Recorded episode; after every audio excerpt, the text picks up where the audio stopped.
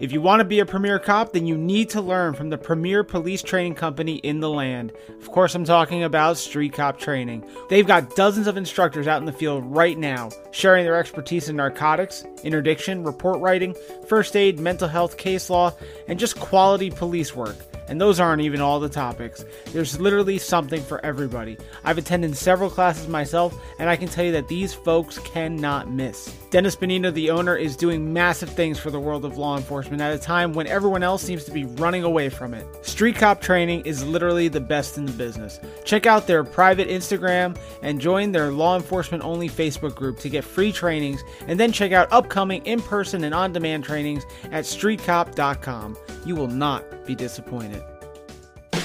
This episode of the 108 podcast is sponsored by TOC Public Relations, the only PR, marketing, and strategic communication firm that specializes in working with public safety agencies, associations, and businesses.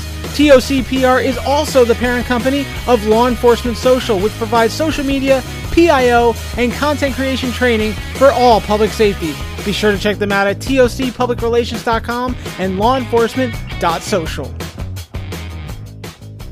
The views and opinions expressed on the 108 podcast are those of the authors and guests individually. They do not necessarily reflect an official policy or position.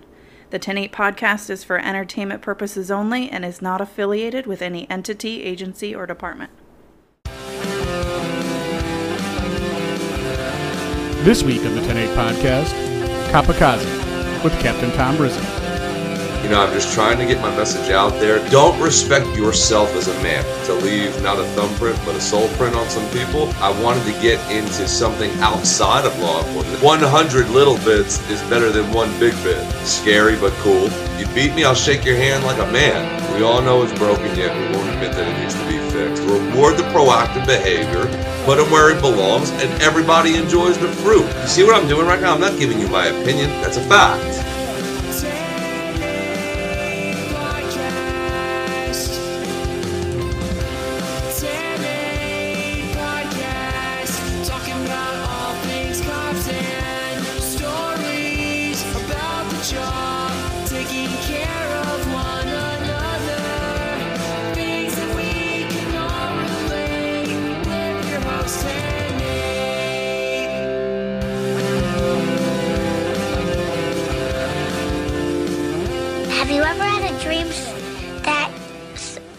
You um you had you you you could you do you you want you you could do so you you do you could you you want you want him to do you so much you could do anything?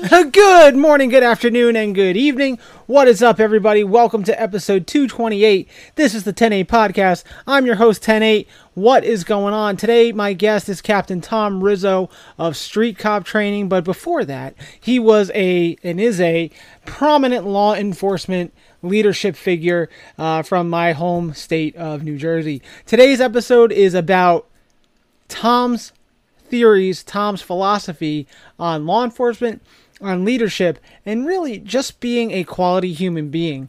We talk about the job. We talk about his new book called Kamikaze, A Crucible to Manage Mission Impossible, inspired by the kamikaze soldiers from World War II. And it, it's really such an amazing book. It's an amazing concept. We're going to break it down chapter by chapter. We've had a lot of authors on the show. This is the first one where we actually had the author break down chapter by chapter this specific book because I believe, as I read it, uh, you guys need to hear it. You, you guys need to absorb the information. I know cops and reading, it doesn't always go hand to hand. It goes in hand to hand a lot more than we would think. Uh, but I wanted you guys to get kind of a preview of the book so that way you are more prompted to go buy it. If you like what Tom's saying, jump on Amazon and pick up yourself a copy. And then when we are all done with that, when we're done kind of reinventing the wheel as far as law enforcement is concerned, not really. It's not it's not uh as Tom's going to say, it's not advanced physics, but it is something that maybe we just don't think about, you know, when we as we roll through our careers, things become very commonplace. So, it's not all that though. It's not a very I mean, it is a serious episode, but after that, we are going to have Street Cop Family Feud. My good friend Kenny Williams is going to join the show, and we are going to play Family Feud with Tom and Kenny and see who is going to come out on top. All that being said, folks, we have a lot to talk about and a little time to do it. So I'm not going to take up any more of your time. We're going to go right into the show today. Hopefully, you guys enjoy it. And I did just want to kind of point out, want to kind of. We have a new sponsor on the show. That's right, my good friend Tamron. And by good friend, I mean I met her over the internet because that's how we do it as adults. My good friend Tamron owns this company. It is called TOC Public Relations, and it is the parent company of Law Enforcement Social. And basically, they exist so your department or your business or whatever, social media and other marketing, public relations doesn't suck. I mean, we've all seen the police department where all they do is they fax or they uh, they scan their media release and they show that to the public and they go, "Hey, this is what's going on." Tamron isn't about that. She's about making good content that people want to see. It's going to engage the community. And listen, I've talked about it before. You can't change the mind of your people, but as you make it more accessible and you provide more information, it's truly what you need. So, if you are in the position in a law enforcement agency or a business or some kind of association and you want to get a good, healthy, and just enticing and engaging social media presence out there, you want to hit up my girl Tamron and her company. Now, she's got two of them. You got tocpublicrelations.com, and you also have lawenforcement.social. They are all on the social medias. Of course, they would be. Why wouldn't they be? Go check them out. Their link is going to be attached to our show today. They are a new sponsor. We're working together. We're getting a partnership going. And uh, go check them out. At least follow them on Instagram. Tell them that I sent you. And, uh, you know, she'll, she'll show you. You can see all of her stuff. And she'll kind of give you an idea of what she does. And maybe she can help your department too. On that note, folks, let's get right to the episode. Here we go. My interview with Mr. Tom Rizzo.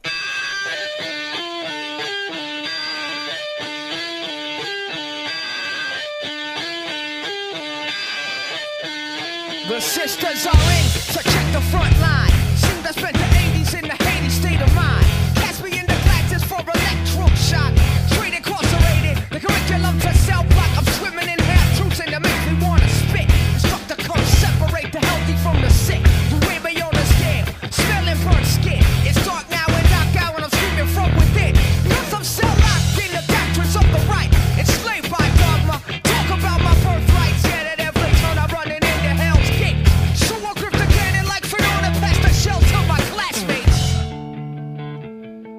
All right, everybody, coming in live from the state of New Jersey, the wonderful state of New Jersey, with all of its uh, wonderful. I, I don't even know where to put it. Uh, we have Captain Tom Rizzo of Street Cop Training. How are you, sir? Well, thank you for having me. Absolutely. This was uh this is a long time coming as a as a, Yeah. a lot of them. We've been kind of hitting and missing and uh you were on the leadership episode last summer. You're on the leadership episode that was uh last week and now it's finally time to have you co- talk on one-on-one. So I really appreciate your time. Oh man, uh, like I said, uh, the pleasure is all mine. Thank you so much for having me. I'm humbled. Absolutely, absolutely. I'm really appreciative. Um, so for everyone that doesn't know you, that uh, may not know Street Cop, may not know uh, your position within it, um, let's go ahead and just have you introduce yourself um, as an officer, as an instructor, and all that. Just kind of give you your resume, and uh, we'll go from there. Cool. Um, yeah, so I'm currently in my 21st year. Uh, I'm a captain right now. I oversee the investigations division uh, of a municipal police department here in New Jersey.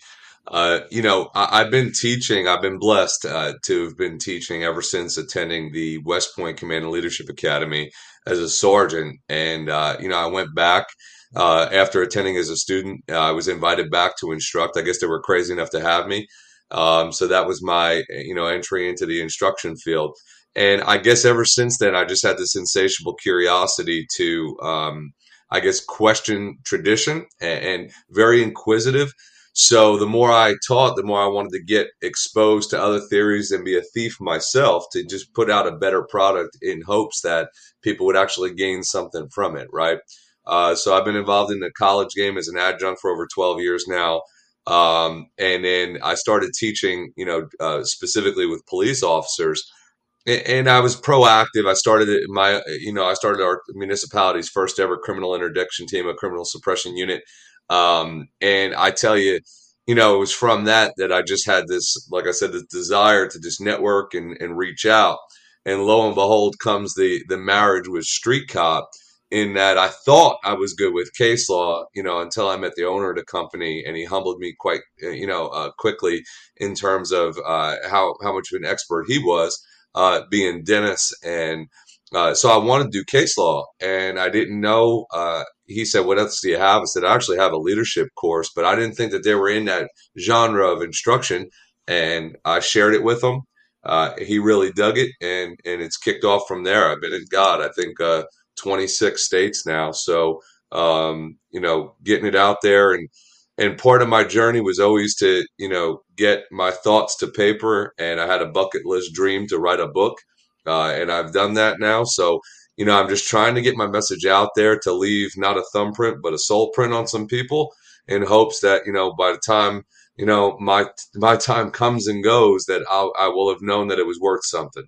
Mm-hmm, absolutely. And I think that's, that's such a good idea and good goal to have. When when I was starting my career, I never liked the idea of, hey, these people are going to forget you as quickly as you showed up. I was like, you know, I want to have some kind of lasting impression and and a good one at that. Just, you know, yeah, it's it it's fine, you know, doing the day in day out work. If if that, you know, if I don't put a dent into cri- you know crime or criminality, that's fine. But at, at least the peers around me, I've always been inspired to influence them or, or just kind of have a stake in their lives just because that's who I am. You know, I, I enjoy helping people, uh, even beyond law enforcement. So by you saying that, and you know, you saying that you want to leave what you say as a soul print on people, that that really resonates with me. When you started teaching in the adjunct professor capacity, what were you teaching? Are you teaching law enforcement based stuff, or was it something else? No, um, so at the time, uh, my wife uh, owned a hair salon uh, in a in Princeton, New Jersey, over near the university. So I had a little taste. Uh, I, I, helped her. I, I, actually did the construction, but I helped her behind the scenes a bit with some of the management. And I just uh, I wanted to get into something outside of law enforcement. That's what we do on a daily basis. You know, I felt like I could be more effective uh, if I built relationships with people outside of the field and I could learn myself as much as have them learn about us in a perspective and see us in a perspective that they're not quite used to. Uh, so it wouldn't be until the ends of the semesters that I would share what I did for a living, and all of a sudden, you know, to their surprise, right? So uh, a lot of management, a lot of leadership philosophy. I, have dabbled in some criminal justice and some security stuff, uh, but the the overwhelming majority was management based HR, leadership philosophies, dark leadership, transformational leadership, and the like. And again, I mean, having exchange students from other countries, I mean, some of the personalities, um, ultra liberal, you know, oppositionists, you name it. And, and man, what a cool challenge that is to be able to, you know, break down a, a couple barriers that way.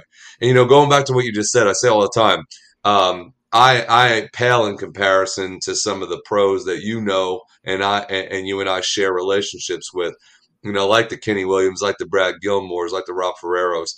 Um, I was pretty good, uh, but I'll tell you this: I just know that for every one person I locked up, yeah, do you make a difference? Sure do, and I do believe that. But how much more of a difference could you make? How much more effective could you be if you inspired a hundred other police officers to go out there and just do a little bit? You know, 100 little bits is better than one big bit, right? So mm-hmm. I guess I kind of had that baptism and that, you know, realization, that epiphany where it was just like, maybe I could be more effective doing this. So as much as I get itchy every time I see a certain, you know, uh, reaction to my presence go by still, um, you know, I've just found it to be more effective if I can inspire more people to do it the right way. And now in a leadership component, to keep your folks humbled and being empathetic to keep them driven to keep doing it on a daily basis, right? Yeah. So, what was it in your life or your career that made you want to kind of take that route, you know, and kind of be more of a behind the scenes or, you know, like you said, a million little bits? What made you kind of shift your focus to that, or was that something you always had? You know, uh, I say this proudly uh, hurt people hurt people and I started to become that same disease, right? Because I had been treated poorly. Um, so what? You turn that inward, that inward aggression turns to anxiety, turns to depression, and then you go into your rabbit hole, right? So I said, man, how cool would it be if I can effectuate change? And how can I really and truly effectuate change? You know, in a public safety uh, sector, is you ha- you have to get promoted, right? You have to you have to be a player in the game to to truly effectuate procedural change. Let's say, right? Um, so although I preach and I strongly believe in leadership as, as a perspective, I mean that in your self discipline. I knew that if I wanted to affect organizational change, I had to do something about it. And uh, and like I said, I, I, I could vividly remember the moment when I came home and told my wife that I was going to go for promotion. To her surprise, and all because basically I was, uh, in, so many terms, ordered to arrest somebody during a domestic situation that I knew uh, should not have been arrested. But yet here we go. You've heard this story before, right? You have the supervisor doesn't know what they're doing. So I said I could either continue to be miserable and take direction from somebody who couldn't lead sardines out of a can, or I could take the bull by the horns and do it on my own. Nice. And and what what point of your career was that? How many years were you in when you decided to make that jump? I was a young buck. Uh, I was minimally uh, so I came to my current department with a couple years under my belt already because I had started in a different department. So that's why I was talking about change. Scary but cool. But yeah, I had the minimum five years, and nobody knew me. So the beauty of it was I was a dark horse. And, and I say this again with humility. Uh, yeah, I smoked the test, not because I'm smart. You know, there's just a there's a trick to the trade. That's all. They have these prep groups. They have all this stuff. So I say this proudly because I got promoted and I smoked the test and came out number one. But I'll tell you this right now. I, I wish, I wish it was based upon the metrics of leadership ability. Sure. Because mm-hmm. I'll put myself right there. And if you beat me, I'll shake your hand like a man.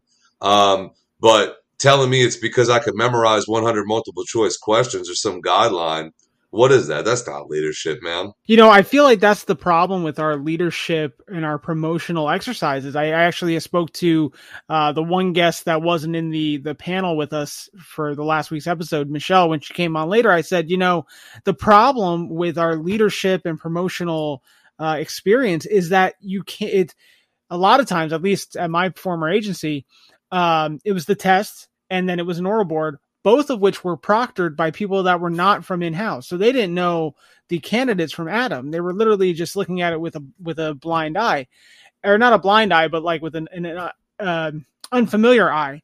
Which I can see a benefit. You know, if you're buddy buddy with somebody, then that doesn't yep. exist. But also, yep. you don't know what this person's like as yep. a leader and as a uh, as a partner.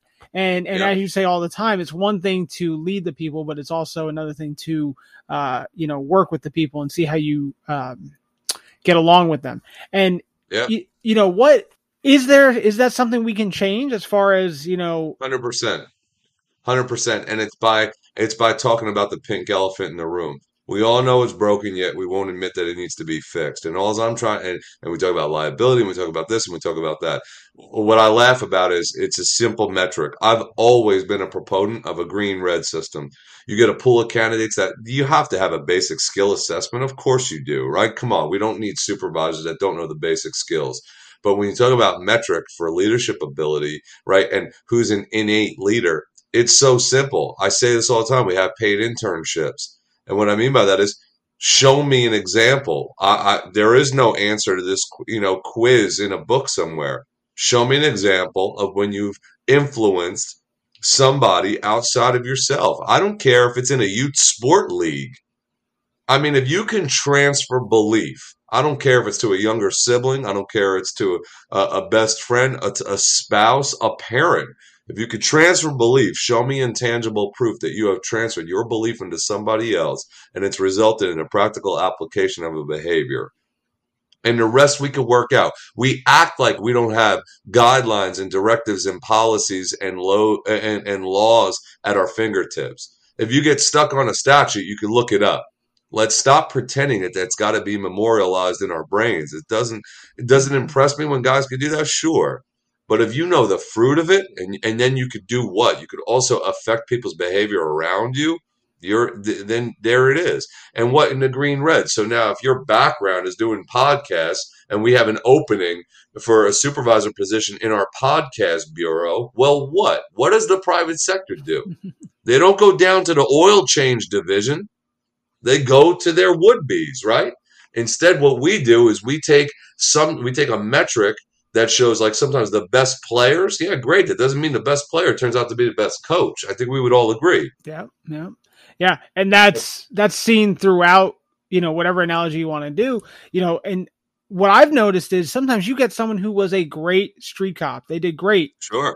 but then they get stripes on their their arms and They're horrendous. they can't do anything. And it and to the Yeah. point where like the people that are subordinate to them Yeah. Said, "Hey, this guy's going to be a great sergeant," and then he wasn't because Nope. and a lot of times I've noticed that those are the ones that tend to be the more micromanaging and kind of they they you kind know of play- why? Go ahead. Well, because look at them. They're very good at what they do. They're task oriented.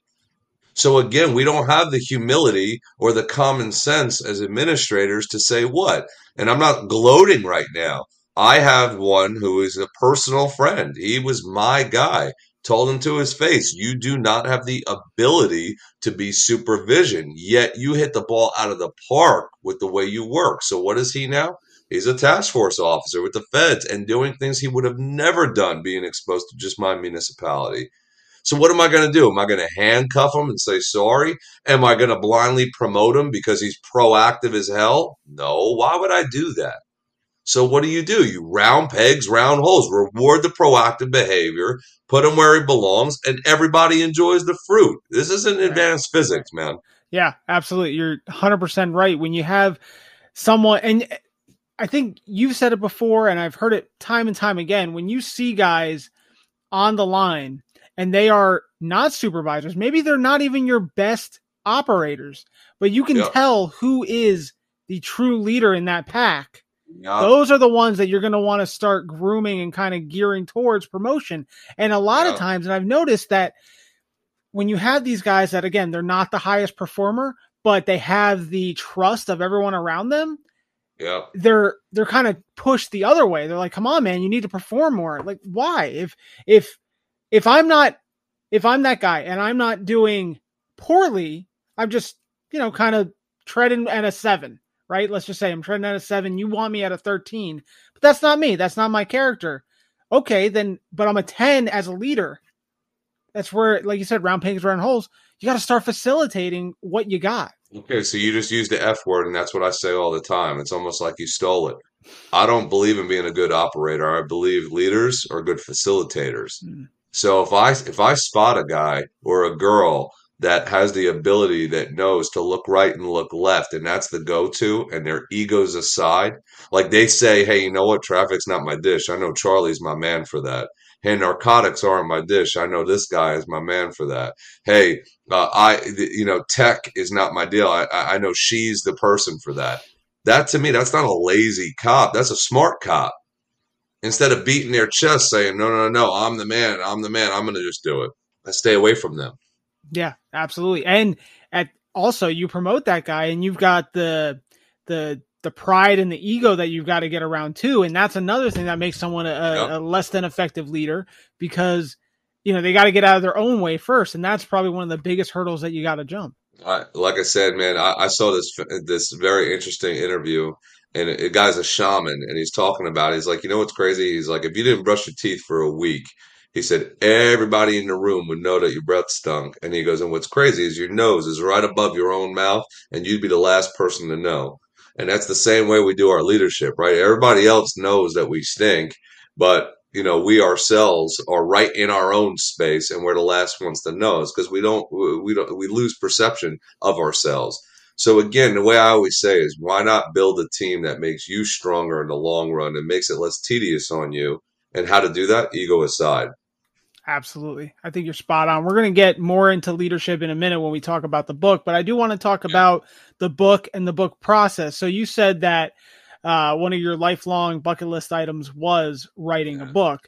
Where did that idea come from? How did you, you know, was it, you know, back when it was little Tom, you know, growing up that you're like, oh man, I want to write? How'd that happen? No, you know what it was. Uh, so I always, I guess, to a flaw, I'm always on to, and that's why I preach this so hardly now. Um, I'm always on to the next, right? Uh, the next, the next, and, and not living in the moment. So I guess I, I said, you know what, man, I'm embarking at the time. I said, I'm embarking on my 20th year in this game. And I've been openly and vocally critical about some of these things. But what have I done to make it any different or any better than where, and leave it off any better than where I inherited it? And I talk about the job as a whole, right? So how how better to do that? Well, naturally, I'm blessed to have the opportunity to travel to states that otherwise I would have never had an interest in going to, and meeting new folks. Right, that's part of it. But you know, the other part of it is, like I said, to be able to do something that can be translated in different languages and transcend the boundaries of even the United States. I mean, what cooler part to do that? So I guess for me, it was more about time, opportunity, and courage. And the reason why I say it is uh, I can't tell you how many times I put the computer away because I just didn't believe that, especially in the industry we work in. You know, man, we have more haters than we do supporters mm-hmm. amongst our own ranks. And not to criticize other cops, but I knew, um, first off, I don't have the John Wayne story to tell, but if I did, I knew that those things are seem to be so monotonous now. You know, this one time I went down a dark alley with a bad guy. You know, and I said, yeah, I guess cops like to talk about those fireside chats. But I guess my attitude was I wanted to truly be able to penetrate a lot of different audiences to be most effective. But I didn't have the courage. And I tell this story openly in class. My youngest daughter was born with her lip and her tongue tied. And uh, so, so we had to have it surgically repaired. It was actually complications during the surgery. And to this day, you know, she's uh, bordering seven years old now. Um, she uh, she has a speech impediment and uh, was delayed. So I remember I would just dare her. I kept daring her. Hey, don't worry, baby. You just keep talking. Everybody will love you. Just you just keep talking. I promise you, you'll have a voice and people listen to it. So I kept daring her. Well, the one day I, I put it, I put the computer down. She said, "Well, Daddy, what you do? What you doing?" I said, "Well, you know, Daddy's trying to write this book, honey, but you know, a lot of police officers aren't fans when you do these types of things. So I don't know. I'm just, I'm not feeling it." So she opened up the computer and said, Daddy, I dare you, and walked away. so I said, This little son of a gun, you know, she's throwing my own lessons back up in my face. Um, and I knew it was the time. I was like, let me just get this, let, let me get it going. I was blessed. I hooked up with Adam Davis um, from uh, Unconquered, um, Living Unconquered. He's part of the uh, the team Never Quit with Marcus Luttrell. Um, so they helped mentor me uh, on on you know how the process was. I was so green, I had no idea how it worked. Um, and now, like I said, several thousand copies later, here I am. So uh, humbled beyond belief. You're right, and I get in my own head when I'm you know making my own content and putting it out. I'm like, ah, oh, cops are gonna you know they're they're gonna foo foo at this. Even you know I get I get in my own head to the point where I stop look. I have stopped looking at you know podcast downloads and you know what yeah. how's this moving? How's this moving? Because you know you start looking at the metric and it's not accurate. Like if you look at it day to day you're like oh man this was a bad day. Okay but if you look at it from outside looking in oh it's been a really nice trend going. So it's to the point where i stopped checking the numbers. Um and you know every, like you said we have more haters than than we don't than we have supporters in this industry which is so un- unfortunate I think that's a lot to say about, you know, I think it's the the alpha male or the alpha female, you know, just that alpha mindset where everyone wants to be better than the guy next to him. So how do we do that? We bring them down so we can go up. It's unfortunate. What yeah, and and so what I've tried to do to kind of repair that is help other people. Hey, anybody else interested in doing this? You know, now I, would be humbled to help you. Um, and, that's my point. I've always I've always scoffed at. Like, I'm sorry, hey Charlie, did I stop you from writing a book? Like, I, I didn't do anything to you. You know, I'm trying to legit get a message out there that not because I say this cocky, but that I wish more cops would be able to say. Some of them have the fear of reprisal. Some of them have the fear of retribution. But I'm like maybe this is the conversation we, we should be having. It's not a love affair with police. It's a candid overview, but it's a way of explaining it that in a way that I feel is unique, right? right that right. hasn't really been said before. But then in addition to, it serves as somewhat of an atlas, right? For those getting in an almanac, for those getting going, that the stuff that you're not going to be told. And, and I say this again, it's not a, it's not a, a, a gloat. I'm saying this regrettably. These are things I wish I'd known then that I've come to know now.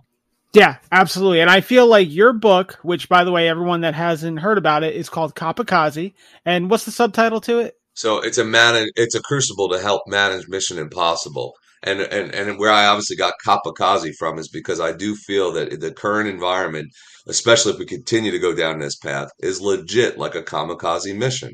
You know, I, I literally just got done with a symposium today where you know they, they talk about state mandates that have been in effect since last summer, but yet the funds are not there for us to purchase the state mandated equipment. Um, the you, but man, all the penalties are there.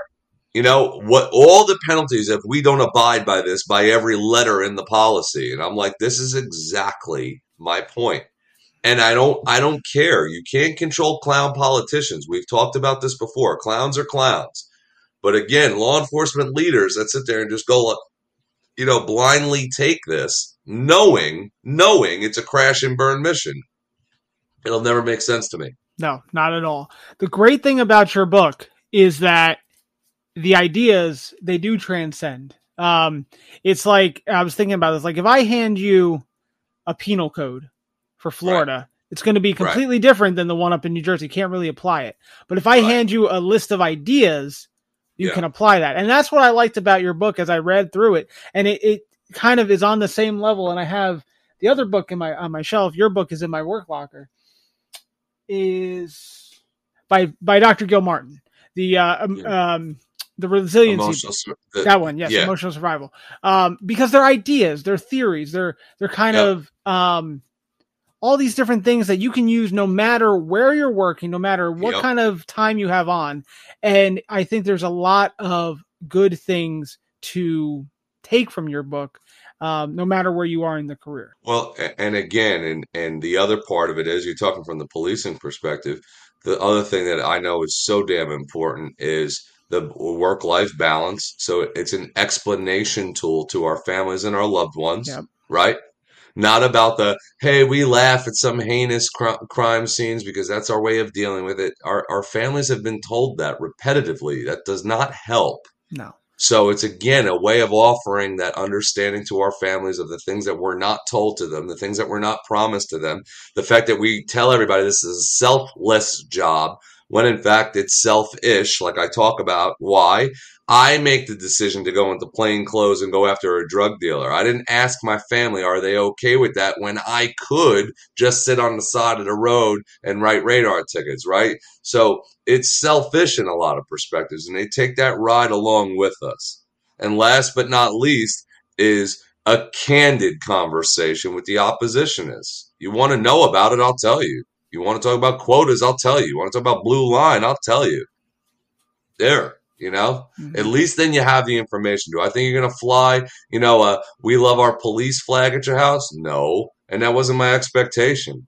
But I could tell you this much: if we haven't learned that the that it's not advancing us at all to run out and hand out teddy bears, ice cream cones instead of tickets and all that crap, it's not working. Yeah, no, absolutely, it's not. And you know, I talked to well, we've talked about it, and I've talked to many different guests now at this point, saying that like th- the police culture. Well, there's two different sides to it. The police culture is very toxic, right? From right. from standing in your police department or your sheriff's office, whatever it is, very toxic. There's so much, uh, you know, use the term "blue falcon" to keep it uh, PG-13. Uh, it's it's bad. You know, there's so yeah. so many guys stepping on each other to get ahead, and yes. to the point where that's accepted behavior at this point. hundred percent. And it's it's very, you know, now that that I've been off the road for for about six months now, and I've been looking at it, I'm going, how how is this going? And it almost to the point where I wonder if it's always been like this, or if it's proceeding to get worse as time goes on it's getting worse, and I and I'm telling you why. And, and, you know what's ironic about that? And I say this, it's funny, not comedically, ironically funny. Contractual things, fringe benefits have gotten better. So if you mean to tell me, okay, cops are getting paid the most that they've ever get, gotten paid. So, aha, there's my aha moment. Where the reason why I said it is because I said this years ago. It's not about how you're getting ripped off. Stop saying, I'm mm-hmm. telling you that's mm-hmm. not it. Oh, but if I only got another contract, if I only got one more bump. Okay, well, you did that. Now what? Now what? I'm telling you what it is.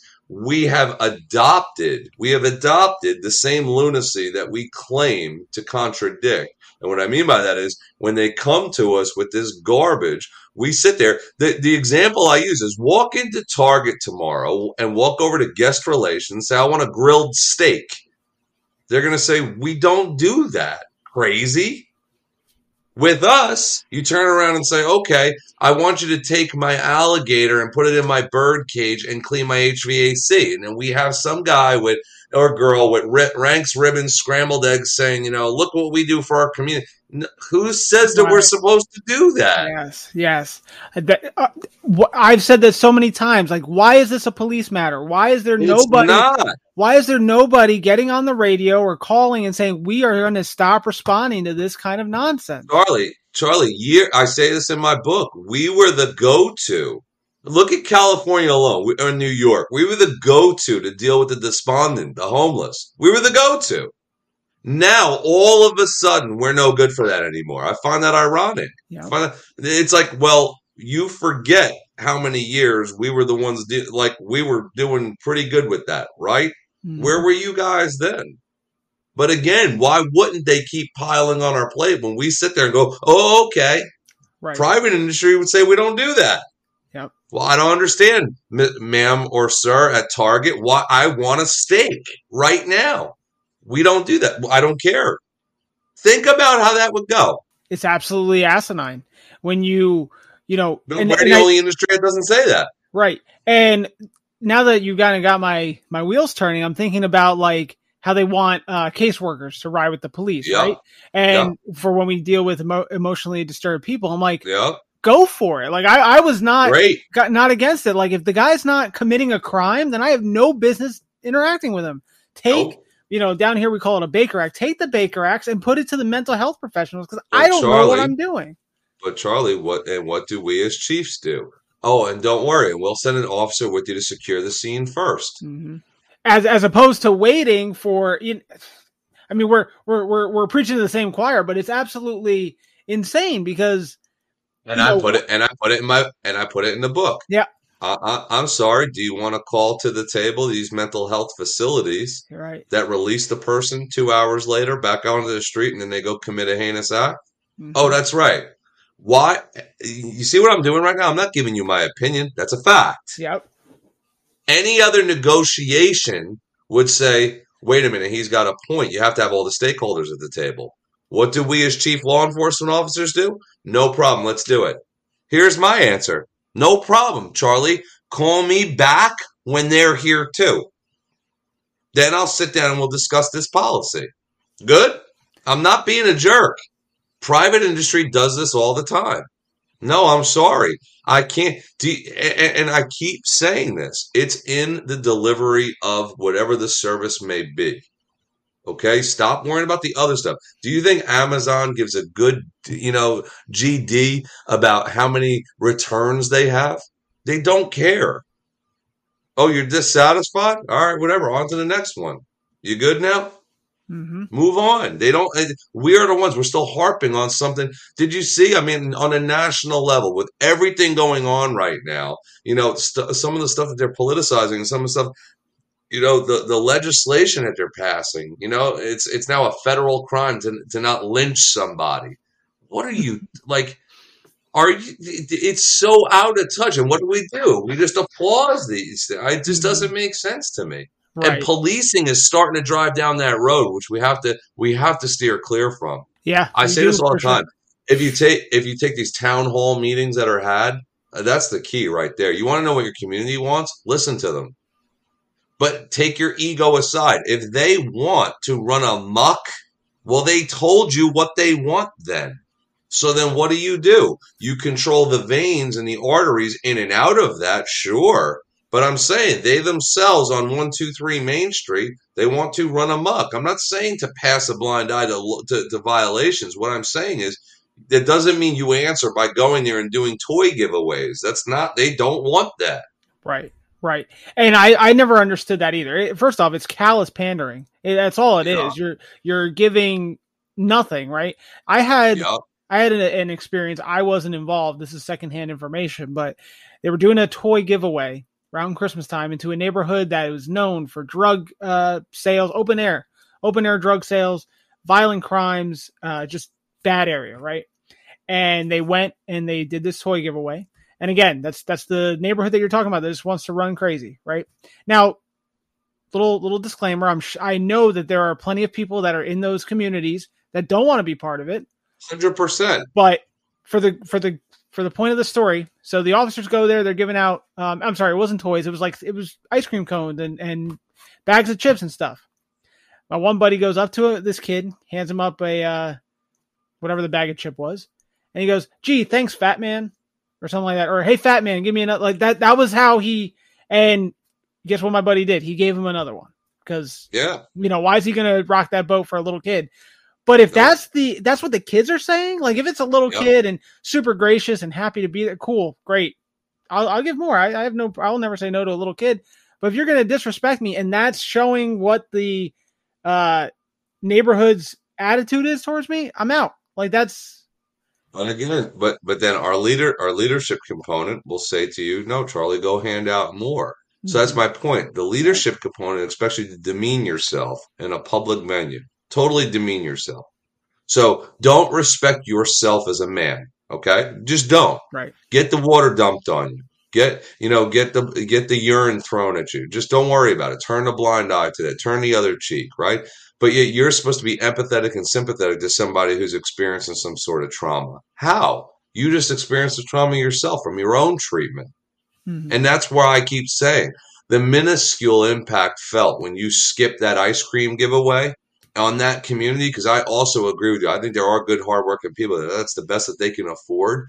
They'll appreciate you more when you can empathize with the fact that the little bit that they have was burglarized or stolen. And you could say, you know, I know exactly how you feel. I'll do everything I can to get that back for you. That will resonate way further than you fraudulently handing out, you know, a popsicle to somebody. It's just Right. a fact. right i can't i can't stand the the staged photographs the the forced uh, interactions like if they don't want to interact exactly and if they don't and and i've always said this like with coffee with a cop the people that are showing up to coffee with a cop are Yeah. not your problems like the problems are never going to show up to coffee with a cop No, why are you continuing to make these things happen it's doing nothing you're doing if it, it for ain't broke, man. Yeah. If it ain't broke, that's why. Yeah. Meanwhile, every other Saturday uh, for a month is wasted because you're going to take guys off the road to go have a cup of coffee with people that, yeah, they support the police, but you're literally making no waves anywhere else. You are wasting your time.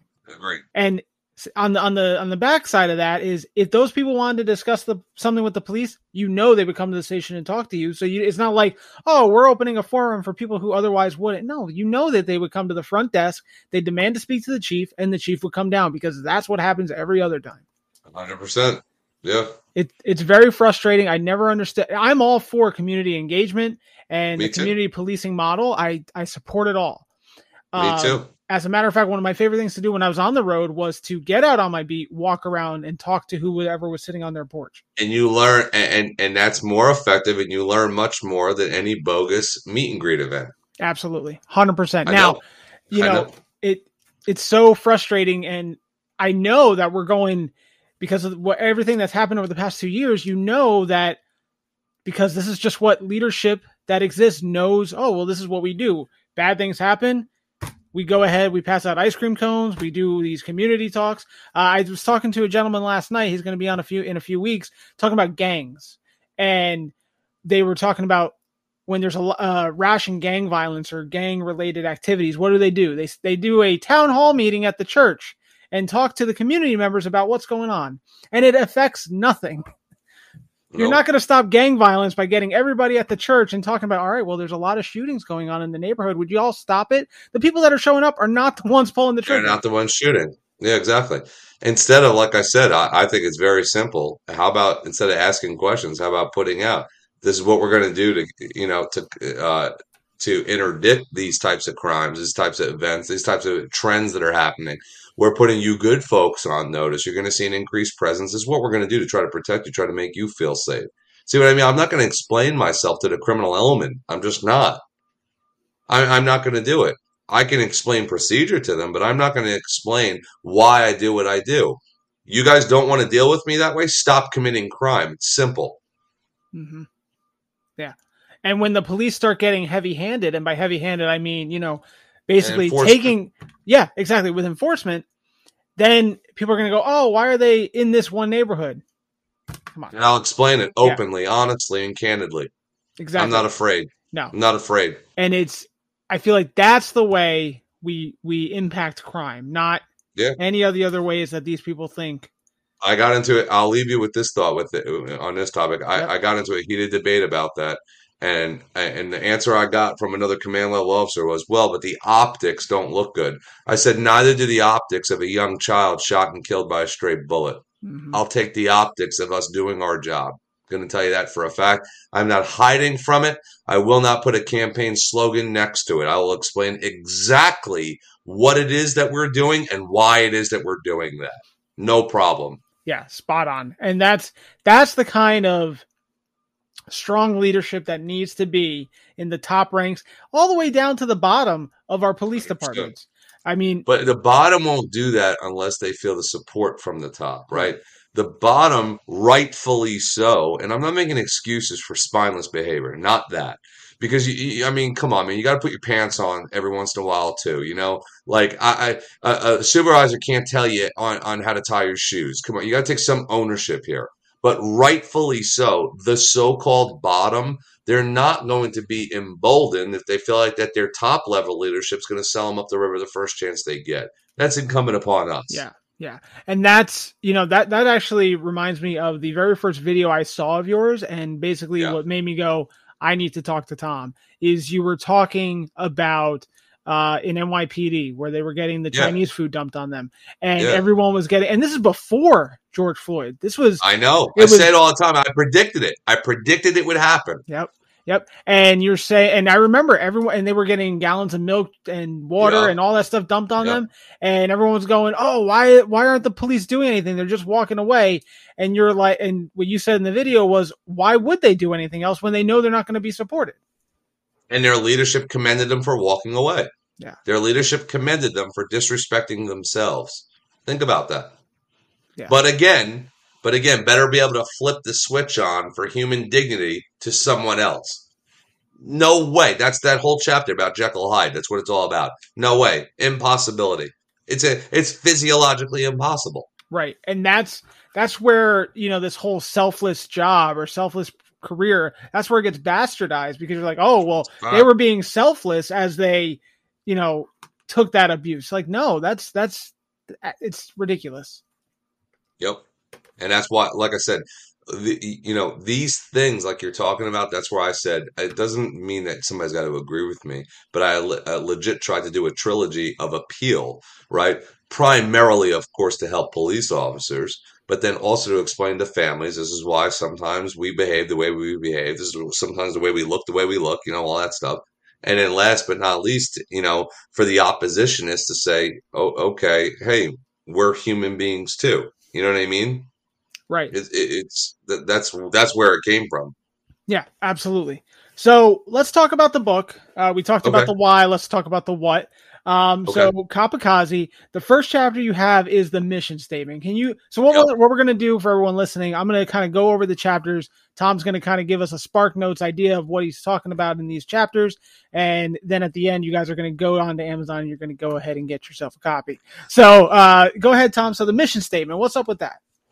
So uh, I talk about you know a couple different perspectives, right? First off, is be, doing your research. You stop with you know you want to be out there crushing, but you go to a place where the mission statement in and of itself is everything but what you swore you wanted to do. Yeah, I mean these things are out there, and and I don't mean just the thing that's hanging on the wall. I mean by talking to people, by researching, by finding out that ABC Police Department does everything opposite as to what you see yourself doing and aspire to do. And what I say is, then the critical side of it to leadership is stop with your mission statement, which always has in like the first line, you know, oh, to protect the citizens and to Uh-huh, enforce uh-huh. the criminal law. Where I'm like, you do everything else but Mhm. everything else but. So I say the mission statement if if you find a flaw with the organization it's too late, you know, per se, in, in the cliche term of the word, and you're already subscribed and you're already in and you're already you got the full year subscription, okay, well then you have to create your own mission statement. You should always have your own mission statement. Sure. Always. You don't work for a police department. You work for yourself. You work for yourself. It's just that you put the patch on and you abide by the rules and the regulations of that specific agency. But I say the loyalty part of it, it's not to the agency, it's to the industry. That's the way we have to look at it. And why do I say that? Because if I ran into a police officer in Daytona, I would treat him or her the same as I would here in New Jersey.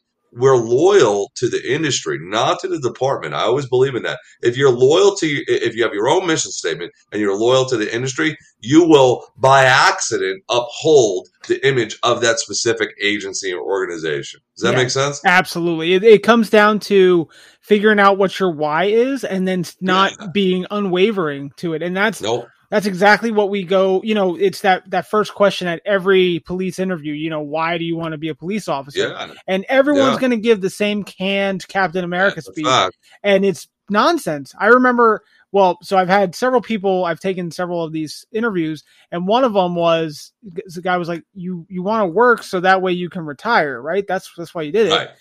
But obviously, there's a reason that you even decided let me go to the police academy in the first place. And you know, Yeah. sometimes it's out of necessity, but if you need a job that bad, you're going to go somewhere else. So I don't I don't buy It's a that. So you need to figure out that why. And then as you're looking for police departments, don't look at who has the best car, the nicest car, the nicest uniform. Don't even say, hey, that guy's sitting in the big chair in the chief's office. I'm going to go work for him because we get that a lot in Florida. Like with Grady Judd, a lot of people want to work for him. That's great. You know, he says a lot of things that are nice in front of the camera. He's a nice guy. But he's going to retire eventually. He is not going to be in that Yep. chair forever. So what you do is exactly what Tom says is you contact officers at that agency, do a ride along if you can, but you're, they're probably going to stick you with some guy who he's he's doing the ride along for a reason. Talk to people from that agency, get the real nitty gritty of how do you guys do business, and make sure that their culture matches your culture, and that's how you decide. Yep. All right, so the next chapter we have is a look in the mirror. So I say uh, again uh, a few levels of the approach, right? I always say to look at where we've been, right? Look at who we are and look at who we want to become. But you have to have a good sense of who are you looking at as a comparison other, right? And I say all the time, we come in with the predispositions of what we think our role model officer should look like or should appear to be like. And sometimes when we end up meeting them, we get very disappointed, right? And you know what I mean by that. yeah, Not in just by the way somebody carries themselves in outward appearance, but in just by indisposition, right? So what I say is all the time is the constant, the constant analysis as to look at yourself and say, how would I, how am I looking, how, how am I becoming? How am I developing? How are other people viewing me? By, by keeping this constant connection of a reflection in a very basic sense of the word, you keep in touch with not only who you are, but who you're truly aspiring to be so that it all stays in alignment. Yeah. And for me, when I was when I was brand new, there was a guy in my department and I looked up to him like he was Captain America. I mean, he was fit, he was the super Right. cop, he was running and gunning. I was like, that's the guy I want to be. And then I got to know him and I was like, okay, maybe, maybe, maybe not. But I got to meet a guy who ended up being my supervisor, much more laid back, kind of un uh, unassuming when you first meet him. And you talk to him on a one-on-one basis and you're like, wow, this guy he knows who I am. We converse, we have a nice conversation, but he knows the job really well and he can investigate the shit out of something. I was like, Yeah. that's the guy I want to be. You know what I mean? Yeah. So when you're looking at the mirror, it's like, well, it's not necessarily what's on the outside. It's the same thing when you find the cop that you want to, you know, emulate to. It may not be the guy that you see on the outside. Make sure you're looking through the entire being of the person. And you get to remember things. You see the blemishes, you see the wrinkles, you see the scars, you see some of those things, and you say, you know, I remember that hurt. Maybe I could look out for somebody else. I remember how that hurt me. Or I can remember I got to duck when I go through that area again because I remember I got hit once, right? Mhm. Um, it's again, it's that's it's that sense of connection, keeping that connection. Absolutely. Yep. And thinking of scars, right? And we're not. I mean, we're we're talking about physical scars, but there's there's mental scars, there's emotional scars. Uh, a, a 20 to 30 year career is a long time. You get a lot of them, and you're going to remember. And this is something that I spoke to Michelle last week about. You're going to remember the person that burned you, and you're going to remember how it Yeah. felt, and it's going to last your Yeah. entire career. But Yes, you're also going to remember the person that treated you like a person that made you feel good, and that you Yep. would walk through hell and back with. So yeah, exactly. so you definitely you know need to keep those scars and and that that reminder as you move along. So you Yeah. kind of talked about this uh, a little bit ago. Jekyll and hyde the devil we know. What what is that? That was one of my favorite chapters as i read it because i read it and i went yeah no this all makes sense.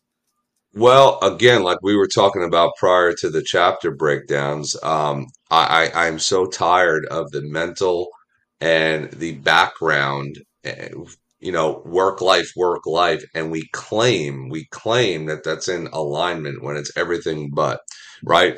Uh, again, we're supposed to continue to you know act as if you know we're stewards of our communities and just in blind agreement and consensus with some of these things that are going on.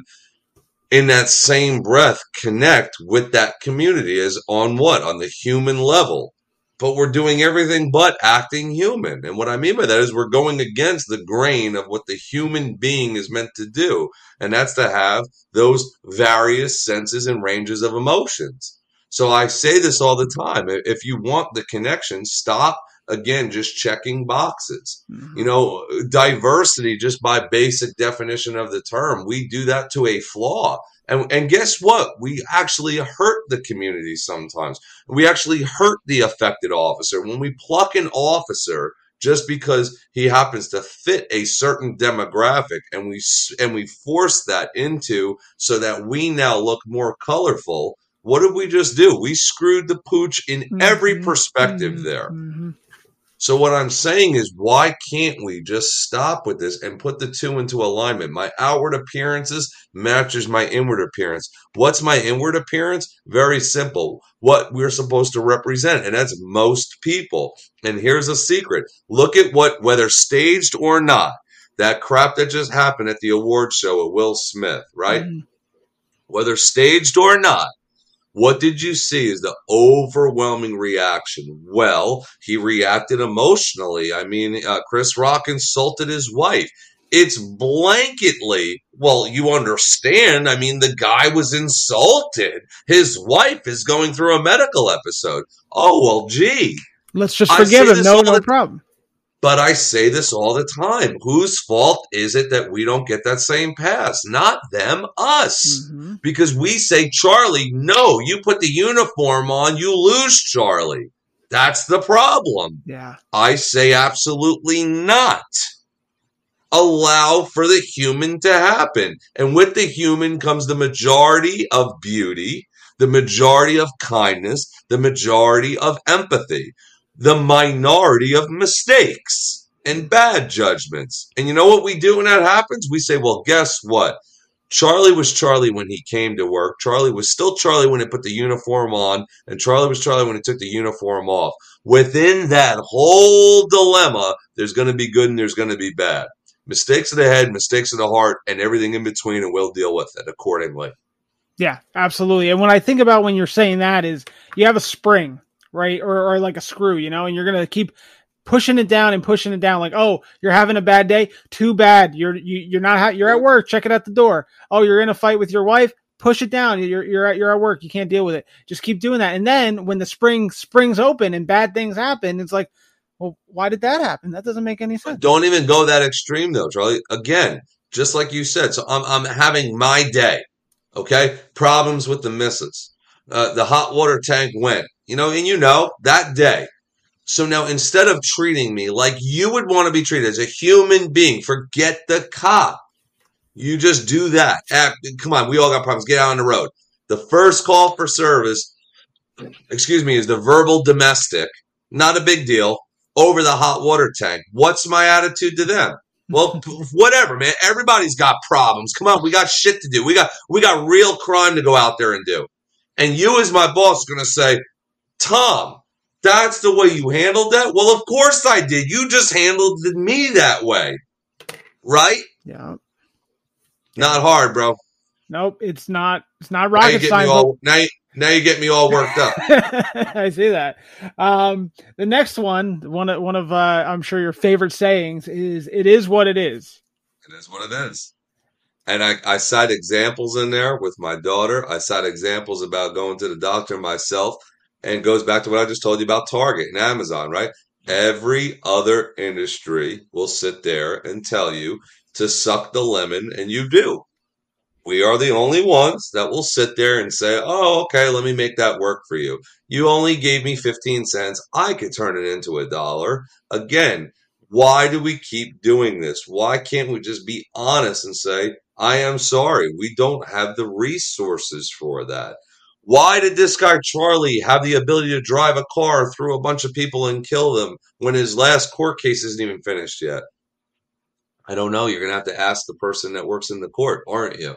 hmm I mean, this is what I'm trying to say. Instead, what do we do? Oh, you're right. We should have actually prevented the person. We should have foreseen that this is what was going to happen and stood in front of that intersection at that. That's that's the answers we get. Yeah. So again, like I said, sometimes saying it is what it is.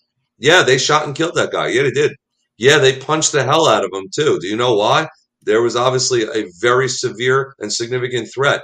And look, and the video you're going to see is ugly. You know why? Fights are ugly. It is what it is. It also kind of comes down to another another way I like saying it is what it is. Is like, what are you gonna do? Like this. What are you gonna do? I mean, it happened, and and that's it. And But I say you can't start the story in chapter four. Right, Uh, right? So when you see the video of you know whatever it may be, the chase, the crash, the the, the assault, whatever. well, what precipitated that? hmm Right? What? How, how did that happen? Was this offender? Was he selling Girl Scout cookies? You know, singing Christmas carols, and the police ran up and plugged him behind the ear? I don't think so. Right. Oh no, no. And that's that's what gets on my my side. You know, gets it's a thorn in my side when we talk about all these uses of forces. It's kind of that's not the cheek thing right now. It's not big in the media, but a few years ago after George Floyd, we were seeing every single use of force was coming up, and we were only Yeah. seeing the three second clip where the use of force happened. And Why? everything I said every time I was like, well, what happened up to that point? But why? Why would that change when our leaders aren't doing anything to contest that? Right? Scared to death. Yeah. Don't give opinion out. I agree with not giving opinion out. Notice you'll never hear me say, "Oh, this guy should have been in jail." I won't say that unless the court case was wasn't adjudicated and he was prematurely released. I'd say that. Sure, Right. that's a fact, not an opinion. something you said during the leadership episode is you said when we were talking about this subject then is um stating facts like this person was a five-time felon this guy was you know this guy did have a 35 page rap sheet like all these things it's the truth the same time and th- this is something you said as well and i just edited this part was when a cop screws up or not even when a cop is involved in an incident the first thing the news says is how many years he's been on, what kind of discipline he's had, been disciplined? Yeah. all those Yeah. things. But we never hear the other side. We never say, well, the suspect, and this is what he did. He's he's had five, you know, attempted Well, robberies. I, I think that that pendulum's swinging, my man. yeah, it started. I think people, the the public, is starting to really see the difference now. But but again, that's on us. And and and I'm proud to say, oh yeah, no, yeah, we got this officer Charlie, and he screwed up ten times before, and he makes it, and he makes you know this much money, and and he's been on the department ten years, and the suspect has been doing it longer, hmm right? Yeah. Suspect makes a lot of money selling drugs. I don't know. It, it's just it's frustrating. It's definitely frustrating to that we accept that that's not the norm. You know, explaining the full side of it. Now, you it's start like you said, the, the pendulum is starting to swing. I think we're starting to see less. I don't know the word. It's starting to get more publicized. You know, calling the criminals what they are as criminals. But the fact that we've gotten this far and we're only now just starting to break that surface is very frustrating. Of course. But but again, we could commiserate about how frustrating it is, or we could do something about advancing and making it better while we have our opportunity to. definitely. All right, so the next chapter is resiliency. That's a that's a topic that's very big for me. You know, so I, I, I'm very, very critical, constructively critical of the resiliency movement. Um, I think that the hearts are in the right place. I really do. I don't think they connected their hearts and their minds, though, for the efficacy of these programs. Um, I think that, like I said, how about we worry about resiliency prior to? How about you know we we talk about the advocates that we have in our in the halls of our buildings that you know uh, every day that are experts nonetheless, but may not be the highest test scores, right? But that have, that are experts in life, right? That are experts in divorce, that are experts in financial troubles, that are experts in childcare, that are experts in dealing with a terminal illness, a health issue. Um, so I, I often scoff at resilience when I say sometimes the mechanisms and the provisions put as part of the program. I think you need resilience to get through that. Mm-hmm. Never mind the traumatic event. And then what? The real, real, the, the most genuine cause of resiliency challenges is the toxicity within the four walls of the building. Don't sit there and have a, a country mile of lined up experts because of a shooting that happens or a tragic death. I'm not saying that those aren't real traumas. Hear me, hear me on what I'm saying. I'm saying, why don't you help me prevent some of the everyday resiliency challenges by getting treated like a scumbag inside my building? Right. Absolutely. And, uh, you know, I've experienced both one on one and through other people's experience that, that trauma, that, you know, the, the toxic work environments or the, the backstabbing of your administration where, you know, you do the best job you can, but you still get the shaft of it. And we can talk about the extreme cases or we can talk about the minute cases and it's still Your the same agency, way. you you guys went through. You guys went through a, a significant tragic Mhm. event, right? My point is this: when the toxicity is what built the foundation to the building, so guess what? The big tragic event happened, and you might have some glimpses and some semblances of real camaraderie and solidarity at the moment, the emotional moment. But man, when the dust of that memorial service settles, you go right back to your Yeah. foundation. Your foundation is built upon toxicity. Yeah. So again, I am not negating and I am not downgrading the severity of that tragedy. I've experienced my own. I have very close, you know, we've been there, unfortunately, and Mhm. probably continue will be there again. What I'm saying is, let's make these resiliency programs based on the most prevalent threat to us. And that's the threat within the four walls of our building compared to the four corners of our district. Yeah, you're, spot on. It, you know, it, it, it, when, when my old agency did, uh, they came out with a mental health unit probably four or five years ago and they focused on, you know, the, the, the trite things, you know, not, not to discredit any of them, but it focused on meditation and yoga and all those things. Great. You know what I mean? But the, the, um, toxic is the word I'm going to use, but there was another word that I was thinking of that I lost. Um, still prevailed. You know, the Yeah. the the infighting and the whatever still prevailed. And I was like, Yep. Why put me to the point where I need to meditate and do yoga? Why not fix everything beforehand?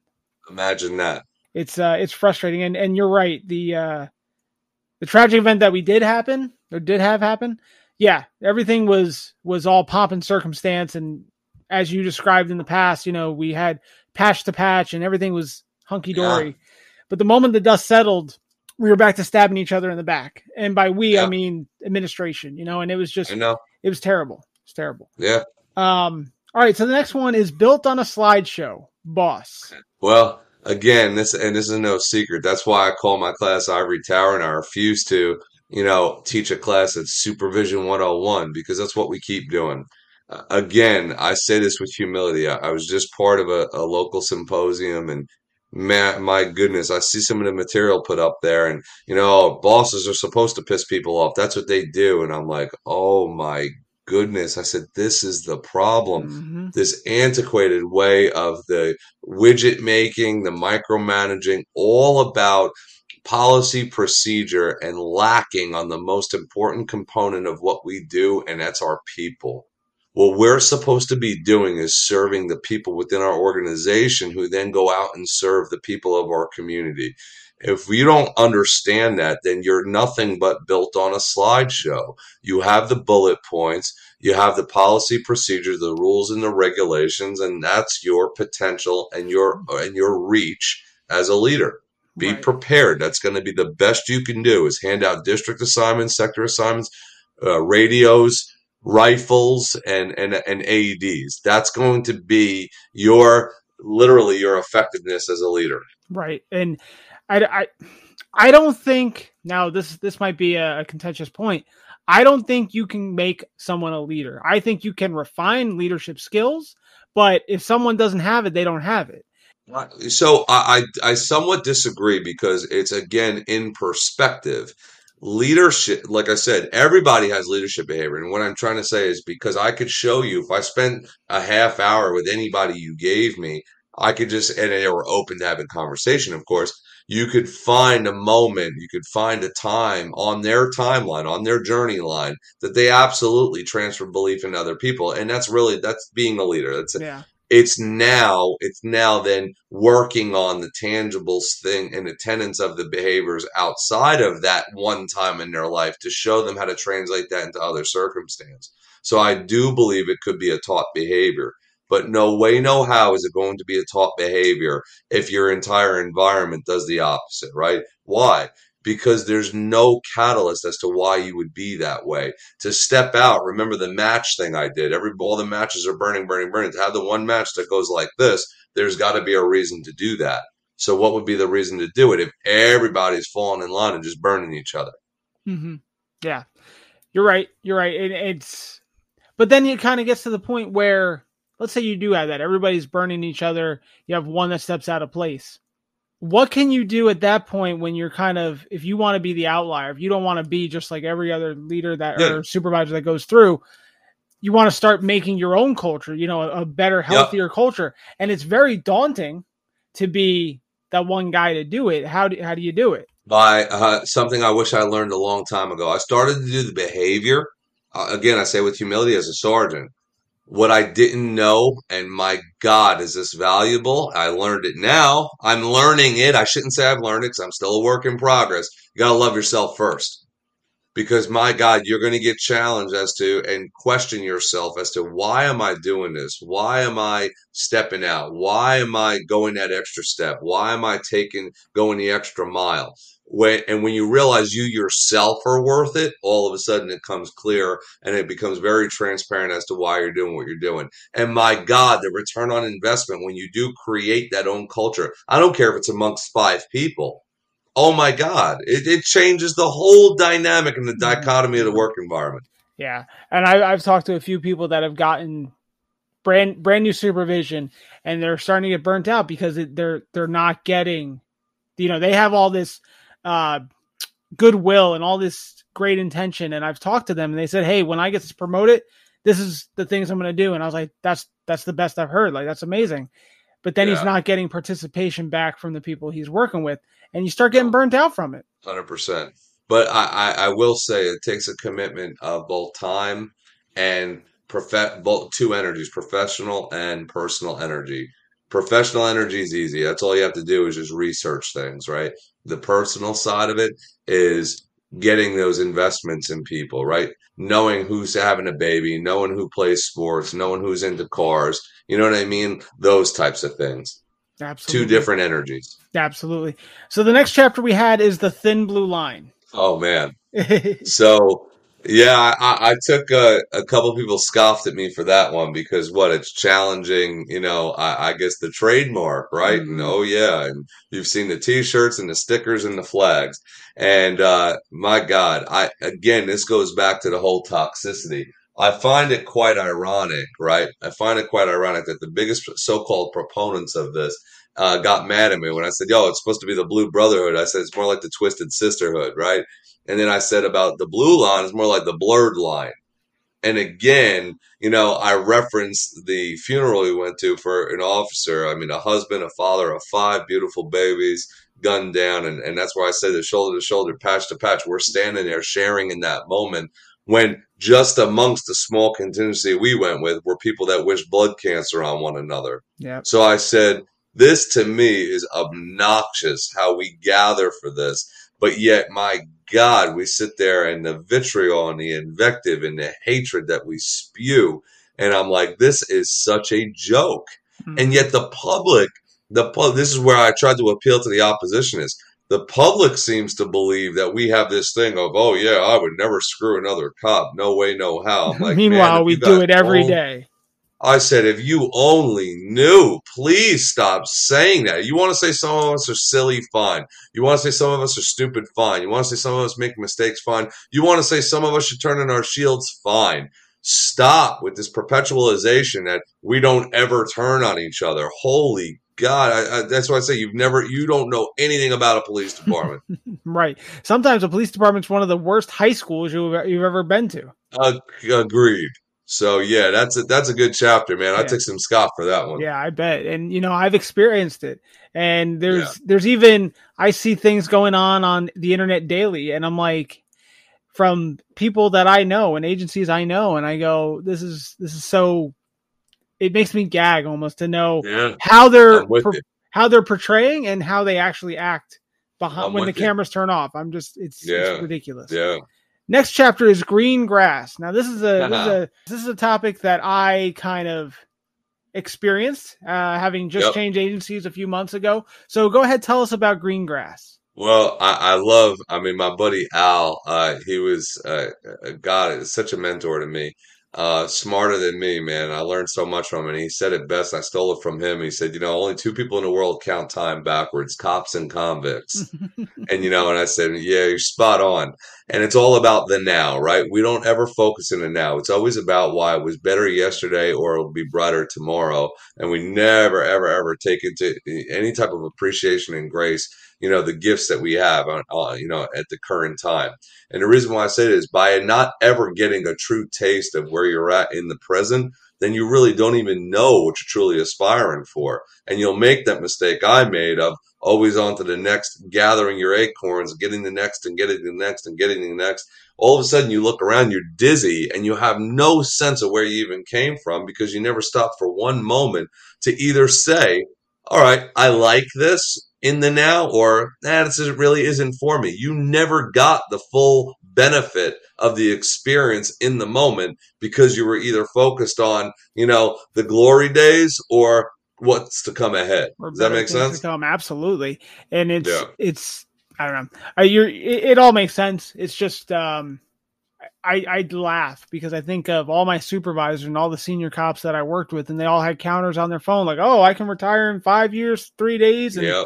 I'm just like, okay, but what are you going to do up until then? Like, you're just going to keep watching that. Uh, a watch pot never boils, right? So you're just going to keep looking at that clock, waiting for it to get to zero, and then what? You're going to miss five years of your life that way.